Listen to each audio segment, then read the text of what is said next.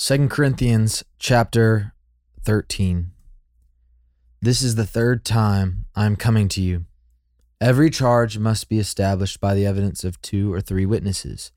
I warned those who sinned before and all the others, and I warn them now while absent, as I did when present on my second visit, that if I come again, I will not spare them, since you seek proof that Christ is speaking is speaking in me. He is not weak in dealing with you, but is powerful among you. For he was crucified in weakness, but lives by the power of God. For we also are weak in him, but in dealing with you, we will live with him by the power of God. Examine yourselves to see whether you are in the faith. Test yourselves. Or do you not realize this about yourselves, that Jesus Christ is in you? Unless indeed you fail to meet the test. I hope you will find out that we have not failed the test, but we pray to God that you may not do wrong, not that we may appear to have met the test, but that you may do what is right, though we may seem to have failed. For we cannot do anything against the truth, but only for the truth. For we are glad when we are weak and you are strong. Your restoration is what we pray for. For this reason, I write these things while I am away from you, that when I come, I may not have to be severe in my use of the authority that the Lord has given me for building up and not tearing down. Finally, brothers, rejoice. Aim for restoration. Comfort one another. Agree with one another. Live in peace. And the God of love and peace will be with you. Greet one another with a holy kiss. All the saints greet you. The grace of the Lord Jesus Christ and the love of God and the fellowship of the Holy Spirit be with you all.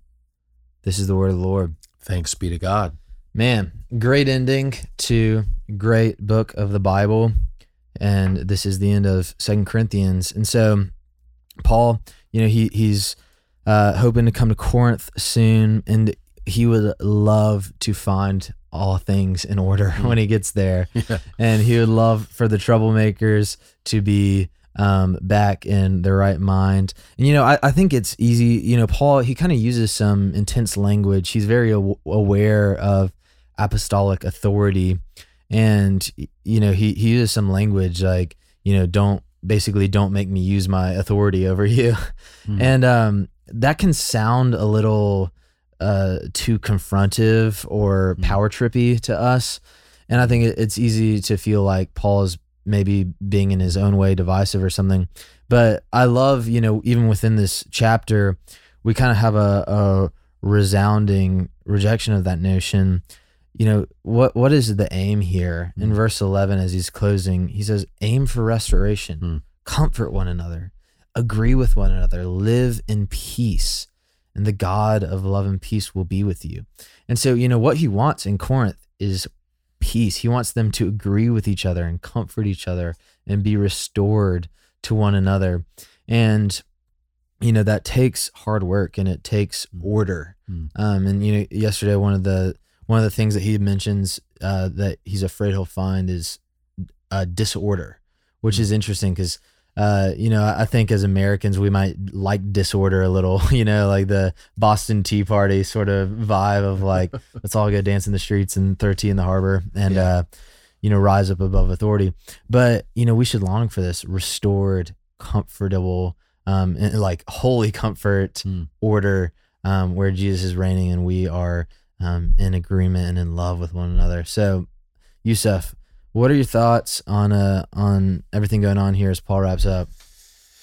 you know he he the strong and weak you know this idea of weakness and strength you know the corinthian church would have had an understanding a worldly understanding perhaps of strength Mm-hmm. and and to have this man come in and say um for we are glad when we are weak and you are strong like we we want to see you strong even if it means at the expense of paul's weakness Yeah, of being yeah. weakened Yeah. um and and you know in the previous section he he talks about this parent child relationship you know it's the parents who save up for the children and so forth and you know, as a parent, uh, oftentimes you see these two things play out with children, and their children are very different. One child could be very compliant, Mm-hmm. and another child could be very obstinate or willful. Mm-hmm. And I, I found in my compli and each each of them come with complexities. They're not they're not they're they're both sinners, but you know it you know the at least the compliant one. It's like when when when confronted, they immediately like tear up and they realize like what they've done and they they come Mhm. run, running back to me and they want to be restored to me. Mm-hmm. But there's the willful one that it's just like they stay in that willfulness. They Mm. stay in that obstinate state. Yep. And it is so frustrating. And I could just I, I hear Paul almost as a dad saying, like, Totally. I'm coming down here. Don't make me come down there a third time. Yeah, you know? yeah, yeah, but he, Don't make me pull this car over. yeah, I'm gonna pull this car Yeah. over. It's frustrating. Um, and but he's he's he's obviously telling them, you know, that the, the aim should be, and I want you to be restored to, to, to the Lord, restored to me, but also you need to have this this restoration with one another. Because guarantee you, if he if they're not restored to the Lord or, or to to him, to Paul in, in what he's in what he's commending them to do or exhorting them Mhm. to do, they're definitely not restored to each other, right? There's Yeah, there's disorder yeah. amongst them. Totally. So Yeah, I love that. I mean, I think parenting, I mean, Paul, many times throughout this, and, you know, Paul was unmarried and childless. And, and so, but he uses the, the parenting uh, analogy for his relation to, relationship to this church and others so much. And um, th- that is such a, a potent image of everything going on here. And, you know, I was definitely the latter child that you were describing. Like growing up, I just remember being the, the obstinate butthole child who just wanted my own way, uh, even to my demise, just to prove that I could get it. Um, and you know, I, I think like we've mentioned, it's easy to see Paul as like this. It's almost like he's like power tripping and trying to strong arm the church, um, to just get authority, and that that's totally not what's in play here. And I just think of myself as a child in those moments where my parents are just like trying to like urge me towards repentance Mm. and like right conduct. Mm. And you know, it's not like my parents were like trying to strong arm. Like the the end game there was not my dad like wanting to like show who's who in the situation, but the the goal was that our home would be peaceful, that me and my sisters would get along, that we would all be doing things that would be like productive and good for us. Mm. And that is, you know, Paul says in uh, verse nine, your restoration is what we pray for. Mm. So, you know, a godly pastor, a godly leader is what what are they ultimately seeking? They're seeking the restoration of God's people, the peace, you know, the the flourishing of God's people and abiding in the fellowship of the Holy Spirit. And you know, for those of us being led, you know, what what does godly followership look like?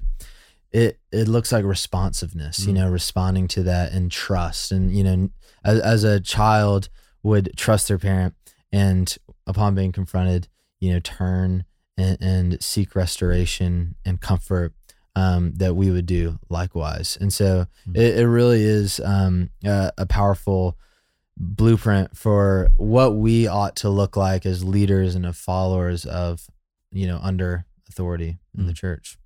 That's great. And and I love that he the the ultimate hinge of, of which this door is kind of resting on is this idea of examine yourself to see whether you are in the faith. Test yourselves. Or do you not know, realize this about yourselves that Jesus Christ is in you? So in other words, he's saying like, if he's in you, then you you you you ought to regret Yeah. what's happening here. You Yeah. should be repentant. Absolutely. Um, and, and so that's that's a that's a test. That's a question for for all of us, for for our church, for for um, for every believer. Do you know that the Lord is in you? If He's in you, then you're going to move towards this restoration and comfort and agreement and peace. But if He's Mhm. not in you, this is gonna this this this stuff's gonna continue Mm. uh, un, unabated and unrepented of. Yeah, Mm. that is that is a great like the testing yourself. That's a great place to land. You know, because testing yourself in the sense, you know, he, he's basically saying like, look at your life and and look for God's spirit in your life, Hmm. and that that's really a win win equation because basically, if you examine yourself and see that you are not truly standing in faith, Mm. then you know here's your there's your diagnosis, and here's the answer: come to Jesus. You know, he Yeah. he will receive you That's right. a- and join his kingdom. And on the other side of the win-win, if you examine yourself and see that you are truly standing and living and acting in faith, then you are in fellowship with the Holy Spirit. Hmm. And so, you know, whatever is amiss, whatever is gone wrong, there's comfort, there's grace, and there's healing because you walk with God. And so it's a great place to stand and to move forward as a church and to move forward as believers. So I've I've loved going through Second Corinthians, and you know tomorrow, Josh, uh, we're we're starting a week long walk through Song of Solomon, which we've already recorded, and it's a good time. So Looking forward to it. yeah, you are. So for Josh Youssef, this is Will Carlisle, and we can't wait to see you tomorrow on our daily rhythm. Thanks for listening to Our Daily Rhythm. I'm Jason Dees, one of the pastors of Christ Covenant, and Our Daily Rhythm is a ministry of our church designed to help you more faithfully and effectively meditate on God's Word. If you ever have a question for us about one of our Bible readings or one of your own Bible readings, please don't hesitate to text us at 404 465 1737. Again, that's 404 465 1737. Or email me directly at jason at christcovenant.com. We'll meet you again tomorrow for our daily rhythm.